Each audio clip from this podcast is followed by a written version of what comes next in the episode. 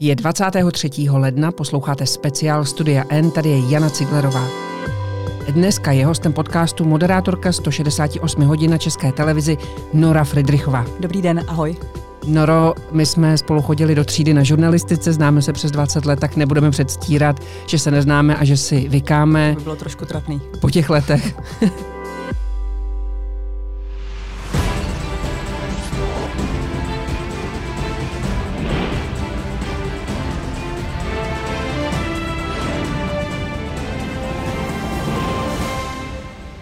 Začíná další díl 168 hodin. Vítám vás. Um, kromě mnoha aktivit, které jako zaměstnaná matka dvou malých dětí máš, eh, si, si před časem přibrala ještě na starost eh, matky samoživitelky. A díky tomu si můžeme už s odstupem říct, že si tuhle sociální skupinu, znevýhodněnou sociální skupinu, velmi zviditelnila. Můžeš mi říct, co byl ten prvotní impuls? Mm, s odstupem uh, asi to, že spoustu samoživitelek mám kolem sebe. Mám z první ruky od kamarádek, jaké to je eh, být samoživitelkou, být sama eh, na život se svými dětmi. Zároveň ale eh, jsem s chodou okolností na Facebooku našla skupinu, která je združuje. Dneska už je tam podle mě tak 9 tisíc žen, což je nejvíc samoživitelek na hromadě, jak si umíte představit. A když chcete zacílit na skupinu, které chcete třeba pomoci, něco jí darovat a podobně, tak je dobré tam. No a když jsem tam do té skupiny vstoupila, což dneska bude za chvíli už dva roky, tak na mě vyhřezla ta jejich dramata, která prožívají každý den. Já skutečně si uměla jen obtížně představit, eh, jak lze s 60 korunami na den výjít a uvařit z toho. Vybavuješ si nějakou konkrétní hm, příhodu, historku, příběh, který tě tehdy tam zaujal? No těch je tam hrozná spousta, jo, a s okolností si tam i ty, takže to vidíš. Ale eh, vím, že třeba ze začátku, to byly takové ty nejsilnější příběhy, tam třeba paní psala, byla nadšená, že sehnala práci uh, a napsala tam ten plat, který byla nadšená, že za tu práci bude mít a uh, mě vlastně zamrazilo, když jsem si uvědomila, že to je strašně směšná suma. A zároveň, což je velmi časté a um, vlastně uh, tam vznikl i průzkum na tohle téma, tak jako polovina z těch žen nedostává žádné alimenty na ty děti. No a zároveň z dalšího průzkumu vylezlo, že víc než polovina těch žen bydlí v komerčních pronájmech. Takže když vlastně paní prostě vydělá něco přes 10 tisíc měsíčně, bydlí v pronájmu a nedostává alimenty, tak mám za to, že ty děti se asi chodí pást. Já si vybavuju jednu m, mm, takovou často opakující se uh, historku, kdy ženy tam psaly, holky bylo to vždycky před koncem měsíce, mm-hmm. teď nebudu pár dní online, protože musím zastavit, nechat zastavit mobil, ale jakmile dostanu výplatu, dávky, cokoliv, tak si zase ten mobil svůj koupím zpátky a přihlásím se. To mě teda dostalo, musím říct. Mě dost štve to, na co tam narážíme, a teď jsme si toho všimli, že to bude asi nějaký obecný trend, že uh, úřady, které tu máme od toho, aby pomáhali slabým v nouzi, a tyhle ženy teda slabé v nouzi fakt jsou. To je nejslabší, nejznevýhodnější. Vedle seniorů. Ano. Vedle seniorů sociální skupina. Ano, a pokud senior žije se seniorkou, tak dají dohromady aspoň dva důchody. Uh, já bych přirovnala k téhle situaci samoživitelek seniora, který žije sám a nemá třeba svůj byt. A ještě se musí starat o dvě malé děti. Navíc, ale... navíc. A navíc ten senior může mít své děti, když také to často tak nebývá, ale tyhle mámy prostě uh, mají doma dva malé krky, které tedy žádné peníze nevydělají, že? takže mm-hmm. oni vlastně krmí celou rodinu. No a v téhle souvislosti já jsem si všimla, že asi bývá obecným trendem, že úřady, které tu máme od toho, aby pomáhali slabým v nouzi a máme na to prostě peníze uh, určené těmhle těm chudákům, protože uh, pomoci chudákovi je snazší, než jeho dítě dát například do ústavu. Ono i na peníze to teda s chodou okolností vyjde mm, výrazně levněji, když teda chceme jenom počítat. Tak, eh, že třeba ty matky prostě nedosáhnou na, na dávku, eh, na kterou by dosáhnout mohly, protože jim nikdo neřekne, že by ji dostat mohli. A já zjišťuji, že tohle není žádná jako náhoda, že to je naopak trochu trend, aby e, ti chudáci e, nedostali více peněz.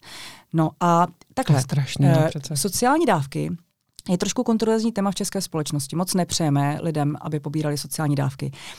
OK. Ale zároveň tedy uh, jsme společností, které nevadí dotovat tady linku na chleba druhému nejbohatšímu Čechovi. To se nám zdá asi v pořádku. Tím myslíš konkrétně co, prosím? No tím mám na mysli uh, dotaci, dotaci linky na chleba uh, společnosti Agrofert. Ano. A, a do toho tedy uh, se koukáme přes prsty na samoživitelku, která si jde pro nějakou dávku, protože jí nechodí alimenty, což je teda mimochodem trestný čin, že? A měl by být potrestán. V této souvislosti teď je na vládě návrh, že stát převezme tu vyživovací povinnost toho dítěte, kterému, z pravidla je to otec, ale může to být samozřejmě i matka, eh, neplatí alimenty mm-hmm. a přispěje stát výši 3 tisíce korun. To ti přijde adekvátní? Tím, co o tom eh, víš? Uh, no, uh, já jsem, uh, nebudu říkat svůj názor, protože já nejsem v té situaci, tak uh, já jsem si četla, co na to říkají matky v tom klubu svobodných matek a oni celkem tuhle věc kvitovali s tím, že aspoň něco. Jo. Vnímám jako problém, že uh, stát zároveň počítá s nízkou vymahatelností po dlužníkovi a to, to mi trošku vadí. Já bych se snažila využít ty mechanismy, které máme a jít po těch neplatičích. Jo. Tak uh, samozřejmě všichni moc dobře víme, že když něco někde dlužíme, tak nám prostě domů přijde obálka tak eh, kež by tyhle obálky chodily velmi důsledně všem neplatičům alimentů. Protože eh, pokud polovina těch matek žije v komerčních pronájmech, tak eh, ta matka v komerčním pronájmu, pokud má dvě děti, nemůže prostě bydlet v tom nejlevnějším, co je na trhu, to znamená v garzonce. Ale zároveň, pokud ty alimenty jsou v průměru 2000 korun měsíčně, tak oni vůbec ani nezohledňují třeba náklady na bydlení pro tu mámu a pro ty děti. Ty ženy jsou v začarovaném kruhu, ze které sociální pasti, ze které se prostě jako nemůžou dostat ven. A my tedy na to koukáme. Já jsem před Vánoci eh, byla na návštěvě u spisovatelky Radky Denemarkové, protože eh, nám darovala knížky do knižní burzy a ona mi vyprávěla eh, své trauma z nedávné minulosti, kdy byla téměř celý svůj život matky samoživitelkou. A uvědomila jsem si, jak častý je u nás model, kdy bydlíme v paneláku nebo v cihlovém domě a na stejné chodbě vedle nás bydlí naprosto chudá máma s dětmi, která v noci brečí do polštáře, protože nemá peníze na druhý den. Tohle se prostě odehrává hned vedle nás, koukáme na to, ale tváříme se, že to nevidíme. Po těch letech, co se tím zabýváš, jak konkrétně můžou lidi pomoct? Uh, No tak eh, my například děláme ty různé sbírky, do kterých eh, lze přispět, ale e, to jsou jednorázové bleskové pomoci, které zazáplatují nějakou díru. Já vidím velikánský problém, nebo vychází to z těch dat, že tady třeba je nedostatek toho dostupnějšího bydlení. Prostě pokud žena víc než polovinu svých příjmů, co polovinu, tři čtvrtiny dá jenom na ten pronájem, tak je to prostě špatně nastaveno. Takže já, já, já vidím jako problém to, že ta žena, když odchází odchází ze vztahu, často končí s těmi dětmi na ulici, nemá kam jít. Azylové domy jsou narvané, ubytovny, jako já jsem před rokem a půl byla na jedné se podívat, eh, patřila do seznamu těch hrozných. Potkala jsem tam na té chodbě hnusný malí děti a jako byla jsem zoufalá z toho, co jsem zažila. Prostě podle mě na, na ubytovny například děti by vůbec neměly být. A a uh, obce mají malé množství sociálních bytů, do, ve kterých by ty ženy mohly nějak přežít. A my jak posíláme ty věci těm matkám, tak já si jako všímám, kam ty balíky posíláme, jo? Kam, kam chodí. A uh, hodně často to bývá Severní Morava, Severní Čechy, jsou to ty klasicky chudší regiony a velmi často to bývají malinkaté obce, že ty uh, ženské prostě nedosáhnou na vyšší pronájem, takže bydlí na vesnicích uh, v takových těch montovaných uh, dvou podlažních domcích a, a bydlí velmi skromně. Ty jsi narazila na další část tvé činnosti, což je bazar s oblečením. Mohla bys k tomu něco říct, jak hmm. to funguje? No, já myslím, že to je trend doby recyklace, že to hodně funguje, protože prostě uh, jakoby globálně společnost produkuje víc, než může spotřebovat. A co s tím, že? A pochopila jsem i ze sbírek, které s, uh, jsme doposud udělali, uh, třeba to byla sbírka dámského a dětského oblečení, že jako nám se nesešla žádná špinavá hrabárna. A to bylo vlastně nové zjištění. Já jsem byla připravená na ledacos, ale lidi darovali těm samoživitelkám opravdu pěkné věci. Některé byly jako aj značkové. to bylo, jsem byla fakt pyšná, že to, já si vždycky dost vybírám a hledám ty nejchudší mámy a to musela být radost to rozbalovat. A taky to dost často bylo teda vidět, že radost měli. No a e, to chápu tak, že lidi kteří mají dostatek tak a pořídí si novou věc, tak tu svou stále pěknou prostě raději darují někomu a vědí, že to jde k někomu konkrétnímu. Ono taky kam s tím, že? A podle čeho vybíráš chudé mámy?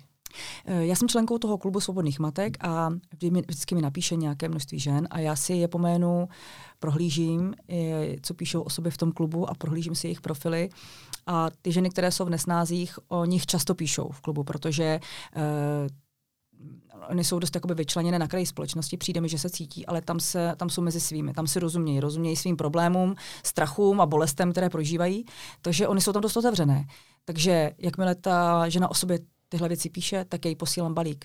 Absolutně na, na první místo vždycky dávám uh, mámu, která má doma nemocné dítě. Ty mají úplně nejvíc preferencí. Hodně tam, což je teda mimochodem taky něco, to si myslím, že není náhoda, že eh, často žena zůstane sama s dětmi nebo dítětem, když je má nemocné. A to si myslím, že o, na... Vel... od takových dětí odcházejí velmi ano, často. To bych řekla, že je velké zamyšlení nad tím, uh, jakými lidmi tady jsme. S těmi zkušenostmi, které z tohoto oboru máš, jak by si nastavila tu státní pomoc, dejme tomu do tří skupin? No, uh, myslím, si, že sociál, myslím si, že bydlení je veliký problém pro ty ženy. Uh, myslím si, že by úřady, a nechci mluvit plošně, ale přijde mi, že to celkem trend je, že by úřady měly více informovat ty ženy, na co mají nárok a uh, velký problém například je, že když žena jde na úřad, tak uh, o tom neexistuje, nesepisuje se o tom žádný záznam. Takže když pak ta žena chce někde prokázat, že ji špatně informovali, tak na to nemá důkaz. Čili tohle je celkem jako zásadní věc, aby všechno bylo nějak sformalizováno a uvedeno někam na papír. No, takže jakoby naprosto vyjasnit postup a pomoci těmihle drobnými, to jsou fakt drobné, které ty ženy postrčí dál. No a plus teda myslím, že bychom se tady neměli bavit jenom o tom, do kolika let má být dítě s matkou, což často dělají muži politici, protože bychom... Eh, Kteří sami doma s dětmi nikdy nebyli. Nejsou a zároveň teda máme tady mezi sebou dost žen, které eh, kdyby zůstaly doma s dítětem, tak já nevím, asi by pošli všichni hlady, protože prostě eh, speciálně samoživitelky chodí do práce hodně brzy. Takže na místě je uh, tohle brát v úvahu, že hold zařízení, která mamince s takovým dítětem pomůžou, jsou opravdu potřeba a pomáhají na správných místech. No a třetí věc, my jsme zmínili alimenty, bydlení, uh, zpřesnění sociálních dávek, no a možná trošku větší pochopení. To tady není. Hmm.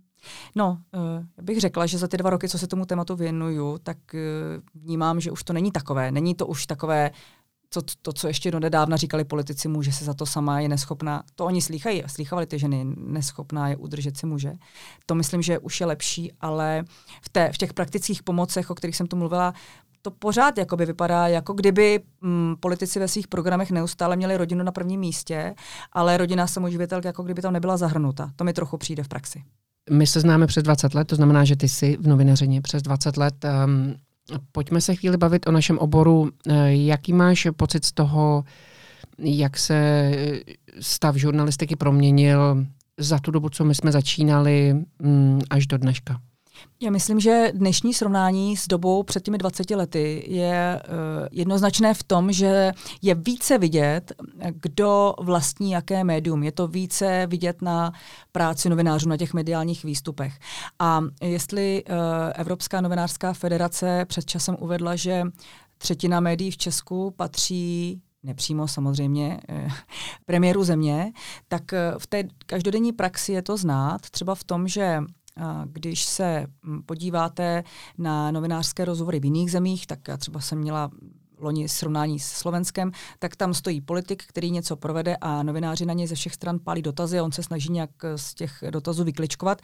No a v Česku protože uh, se ta kriticky smýšlející novinářská obec zmenšila, tak když se díváte na podobně vedené rozhovory, tak uh, bohužel je to jako salánka ti politici to dneska s novináři mají docela snadné. A taky se dost děje to, co se dřív nedělo, že si politici dost vybírají, kterým médiím rozhovor dají a kterým ne. Uh, takže těm s kritickými dotazy rozhovory nedávají, takže ty, ta média s kritickými dotazy jim pak nezbývá nic jiného, než používat nějaké úryvky z rozhovoru z těch médií, která kritických dotazů nedávají tolik, čímž vlastně ten typ práce trošku legitimizujeme, ten problematický. No a, a, nebo a výsledkem je, výsledkem jsou chabé rozhovory, prostě, kde, ve kterých nepadají kritické otázky. Mně, mně, mně přijde, že trendem doby eh, jsou pokusy politiků překreslit pravidla pro vedení novinářského rozhovoru. Um, prostě mi... nepadají v něm kritické otázky, nebo to by politici podle mého názoru chtěli. Nedostávat kritické otázky. A vnímáš to i ze strany novinářů, že upravujeme svoje otázky tak, aby nezněly tak kriticky, protože to může být poslední rozhovor, který s tím člověkem dostaneme. To ne, ale rozhovoru, ve kterých padají kritické otázky, jako výrazně ubylo v porovnání s minulostí, si myslím. E, nemám na to statistiku, ale pocitově z toho, co čtu a jak, jak média konzumuju, tak ten pocit jednoznačně mám. A, tak on je to pocit podloženým konkrétními příklady. Můžeme zajít například k prezidentu země, který dává skutečně rozhovory jen s přízněným osobám. Ale to se týká, myslím, třeba i premiéra, ale samozřejmě mnohým dalším. Tak e, kdy jste, kdy jsi viděla naposledy naposledy v novinářském, normálním novinářském rozhovoru Tomia Okamuru, že? Ten velmi často odchází z tiskových konferencí, když dostane takovýhle dotaz. nebo na něj novináři ani nejsou v podstatě vpuštěni. My, my jsme měli v minulosti problém třeba v poslanecké sněmovně, že mi přišlo, že se uh, zaměstnanci tiskového odboru téměř chovají jako ochranka SPD nebo KSČM. Pardon, ale takhle to někdy vypadalo. Že nás třeba nepustili na výbor, protože uh, se jdeme poslance KSČM zeptat na Mladu Horákovou a máme se ptát pouze na agendu klubu. Eh, ty jako tvář eh, poměrně kritického politického pořadu, eh, místy i satirického pořadu 168 hodin, um, si často terčem kritiky ze strany politiků. Jak to snášíš? Dobře, jo, mm, samozřejmě já jakoukoliv takovouhle kritiku, kterou politik znese, beru vážně a analyzuju si, zda jsme chybu udělali či nikoliv, ale, ale my chyby neděláme. Já, já eh, chápu, že se politik ozve, taky co jiného mu zbývá, když, když eh, sám je kritizován, ale mm, pro mě je důležité, abychom my ne, nepoškodili uh, nějaký novinářský standard a to se neděje. No. A pak máme část kritiky, která na mě míří uh, ze sociálních sítí, uh, často z profilů, které tedy jako uh, můžou patřit úplně komukoliv a uh, jako tak tenhle obsah vážně neberu. To ne. Neměla se období, kdy byl třeba zraňující a už jsi se s ním naučila zacházet, nebo tě, mm, se tě nedotýkal nikdy? No mně se dost často stávalo, že na mě uh, ti pisatelé z pravidla muži útočí jako na holku a teď se mi to objevuje vlastně čím dál častěji, že teď mi bude 43, takže už hodně mi píšou, uh, teď mi někdo, někdo psal, mě to vždycky pobaví, že jsem přihřátá čtyřicítka a, to, že to se, a to se mi teda do 40 nestávalo a od 40 mm-hmm. už se mi tohle děje dost často, že mi, že mi píšou, že jsem stará nebo že jsem hnusná a podobně. Ale tak eh, to mi teda fakt nevadí. To... A nikdy nevadilo? Ne, as, tak já o sobě nemám úplně nějaké přehnané mínění jako, jako na holku. Respektive mě by asi víc vadilo, kdyby mě někdo napadal za věci, které jsem zavinila a nemusela jsem je udělat, jo? ale tak se svým vzhledem nic neudělám. No, tak. A nepřijde ti nefér, že mužtí kolegové nejsou terčem sexistické kritiky? No tak ale svět není fér, já to tak beru. Já, ne, já i tak učím Zajména své dcery. Ženám. Já, i, já i dcerám vysvětluju, že bohužel, když mě se mi brání, že to není fér, kam ano, protože prostě svět není úplně fér. No. tak to je. Uh, před Vánoci eh, si se stala terčem útoků kvůli takovému vtipu o Betlému, který si udělala. Mohla by si říct, eh, o co šlo a jak si se s tím vypořádala? Jako tohle byla věc teda. to mi zabralo nějaký čas během svátku. Já jsem na štědrý den publikovala na Facebooku 168 hodin našeho pořadu eh, vtip s prázdným betlémem, kde zůstala jen kravička. Myslím, že ještě nějaké zvíře tam bylo a oslík, myslím, že tam byl. A, a byl u toho nápis eh, Betlém bez eh, židů, arabů, uprchlíků a svobodných matek. No a e, pro mě to byla strašně zajímavá jako událost, ti povím. Chvilku se nedělo nic, pár léků jako haha, on to je docela dobrý vtip, už je i starý. A převzatý, že jo? No, ono vzniklo v Polsku, v roce 2015 v Polsku vzniknul tento vtip.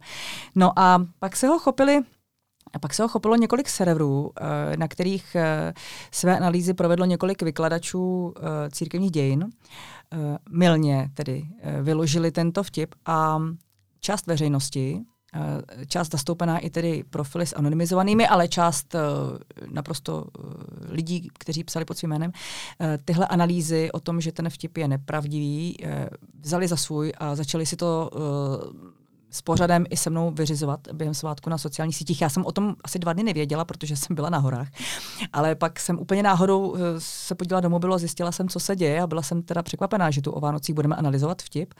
No a což trvalo teda fakt dlouho. Co vytýkali? No, že, to není, že ten vtip není pravdivý, že je neúctivý a ty profily hodně často kopírovaly uh, úryvky z těch islamofobních analýz, když to můžu říct. Protože ty analýzy se psali lidi, kteří publikují, třeba v, té, v prklické krizi hodně publikovali proti, proti muslimsky a podobně.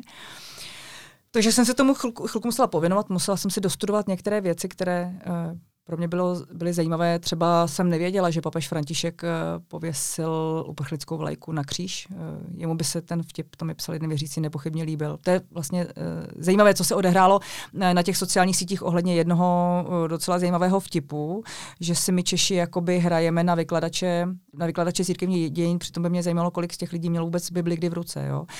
Ale já myslím, že já ten, na ten případ koukám trošku jinak. tohle je uh, nějaký vtip o Betlemu, to je prostě takové měkké téma, na kterém si lze celkem snadno jako otestovat, jak lze část veřejnosti, která je aktivní na sociálních sítích, přitáhnout na svou stranu a aby začala mým hlasem něco jakoby tvrdit.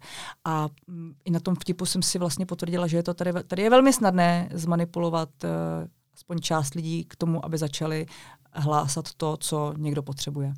Strašně snadné. A to je na tom to, co je znepokojivé. Jinak vtip samotný a to, že na mě přišla stížnost na radu, že znevažuju, no tak uh, to je folklor, který uh, mi vůbec nevadí. Jo. Jak se k tomu staví vedení? No, N- nijak, nijak a rada, rada tu stížnost zamítla, že, není, že ten vtip není nějak urážlivý. Takže um, nejsi kvůli tomu třeba přísnější na svoji práci, nedáváš si větší pozor, aby tě, když víš, že máš uh, za zády takovouhle nastartovanou úderku, která čeká na tvoji chybu a je připravená tě rozdupat na kousky. Jsem, dávám si pozor. Mm-hmm. Už, od, uh, už od, od Loňska si dávám jakoby větší, mnohem větší pozor než v minulosti, nebo přemýšlím, co mezi řádky lze najít v čemkoliv, co publikuju. A u toho Betlema mě to teda nenapadlo tím, že ten vtip uh, je prověřený celým světem, tak uh, jsem jako samozřejmě obsahoval slovo uprchlík, takže lze očekávat, jsem si říkal, něco asi bude, ale že to způsobí toto, tak uh, to by mě asi úplně nenapadlo.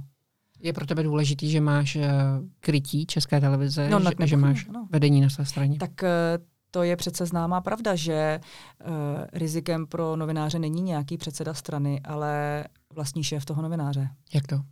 No tak uh, ten by mě propouštěl, ne žádný politik. Jo? Uh, pro novináře je největším nebezpečím a největší zárukou jeho vlastní šéf.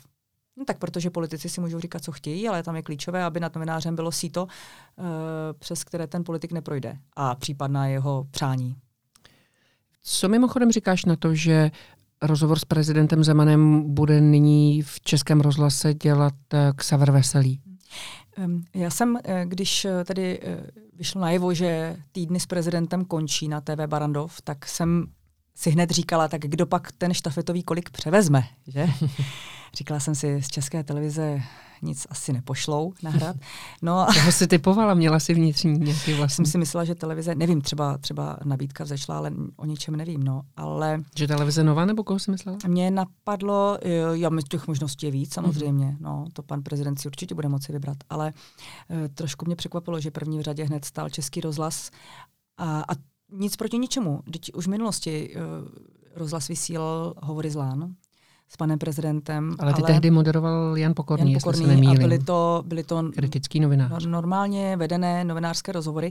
To, že uh, rozhlas neomylně sáhl po své moderátorské hvězdě panu Luboši k Severu Veselém, mě vlastně nepřekvapilo, ale Řeknu to tak, já jsem moc ráda, že česká televize takového moderátora nemá a nevysílá takové rozhovory, jaké vysílá Český rozhlas s panem Veselým.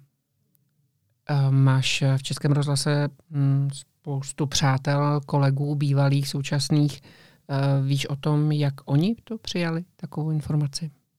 Eh, já si myslím, že uvnitř kolegové o tom mluví, nelíbí se jim tahle věc, ale nevím, do jaké míry eh, vlastně tahle témata řeší s vedením. Chápu to tak, že eh, novináři z Českého rozhlasu pohlížejí kriticky na některé tyhle kroky jejich vedení ale veřejnost o tom neví. A to je možná trochu problém, že to tím pádem to mlčení uh, působí jako souhlas. No. Ale chápu, že... Těžko uh, mají na výběr. Ale myslím si, myslím si, že to není tak, že by uvnitř uh, uh, lidé v redakcích uh, mlčeli. Protože ta věc se má tak, že pan Veselý se rád holedbá tím, jak skvělý je novinář a když se podíváte na uh, rozhovory, které vede z politiky, tak uh, tam působí jako uh, vděčný držák mikrofonu, kladoucí nekonfliktní otázky, které de facto leští PR toho politika. No tak no, takové rozhovory jako politika, já bych se taky chodila velice ráda, ale trochu se obávám, že tohle tedy není rozhovor, o jakém jsem se učila na žurnalistice. To rozhodně ne. Zaznamenala jsem na tvoji adresu jeden takový útok nějakého trola a říkala jsem si, co ty asi tak na to v duchu říkáš, který ti vytkl, že jsi liberální novinářka, že máš zařadit neutrál. Co bys mu na to řekla, kdybys mu na to odpověděla? Mě tohle pobavilo. Ta výtka byla, vy jste moc liberální, eh, přestaňte provokovat, co, kdy, co kdybyste zařadila neutrál? Ano, takhle to no, bylo. No, no, tak to je zajímavé. Vlastně my se Mají jako novináři zem, zařazovat neutrál. Já měla za to, že my se doposud eh, jako země hlásíme k liberální demokracii. Ano, já se hlásím ke svým liberálním postojům, ale nemyslím si, že je to něco, co by bylo s čímkoliv v nepořádku. A pokud mi někdo píše, ať zařadím neutrál, tak to je nějaký symptom doby, že by novináři měli zařadit neutrál pěkně, aby jediný, kdo tady něco říká, něco si myslí, jsou vlastně politici. Tak to bych si dovolila odmítnout. Proč? No, protože si myslím, že uh, svou profesí novinář uh, je kritický k veřejnému dění, tak trochu je to obsahem jeho práce, že? Takže by uh, o té věci, když uh, ji kritizuje, měl něco vědět, tak to je můj předpoklad. Já se snažím mluvit o věcech, ke kterým mám něco nastudováno a načteno. A uh, uh, ať se uh, tito lidé podívají na země, kde ti novináři tedy mají neutrál nebo mají úplně stopku, jak to tam vypadá. No tak je, nevím, jestli, by opravdu, jestli bychom opravdu v takovéhle zemi chtěli žít. Konec konců jsme to tady před třemi desítkami let ještě zažili.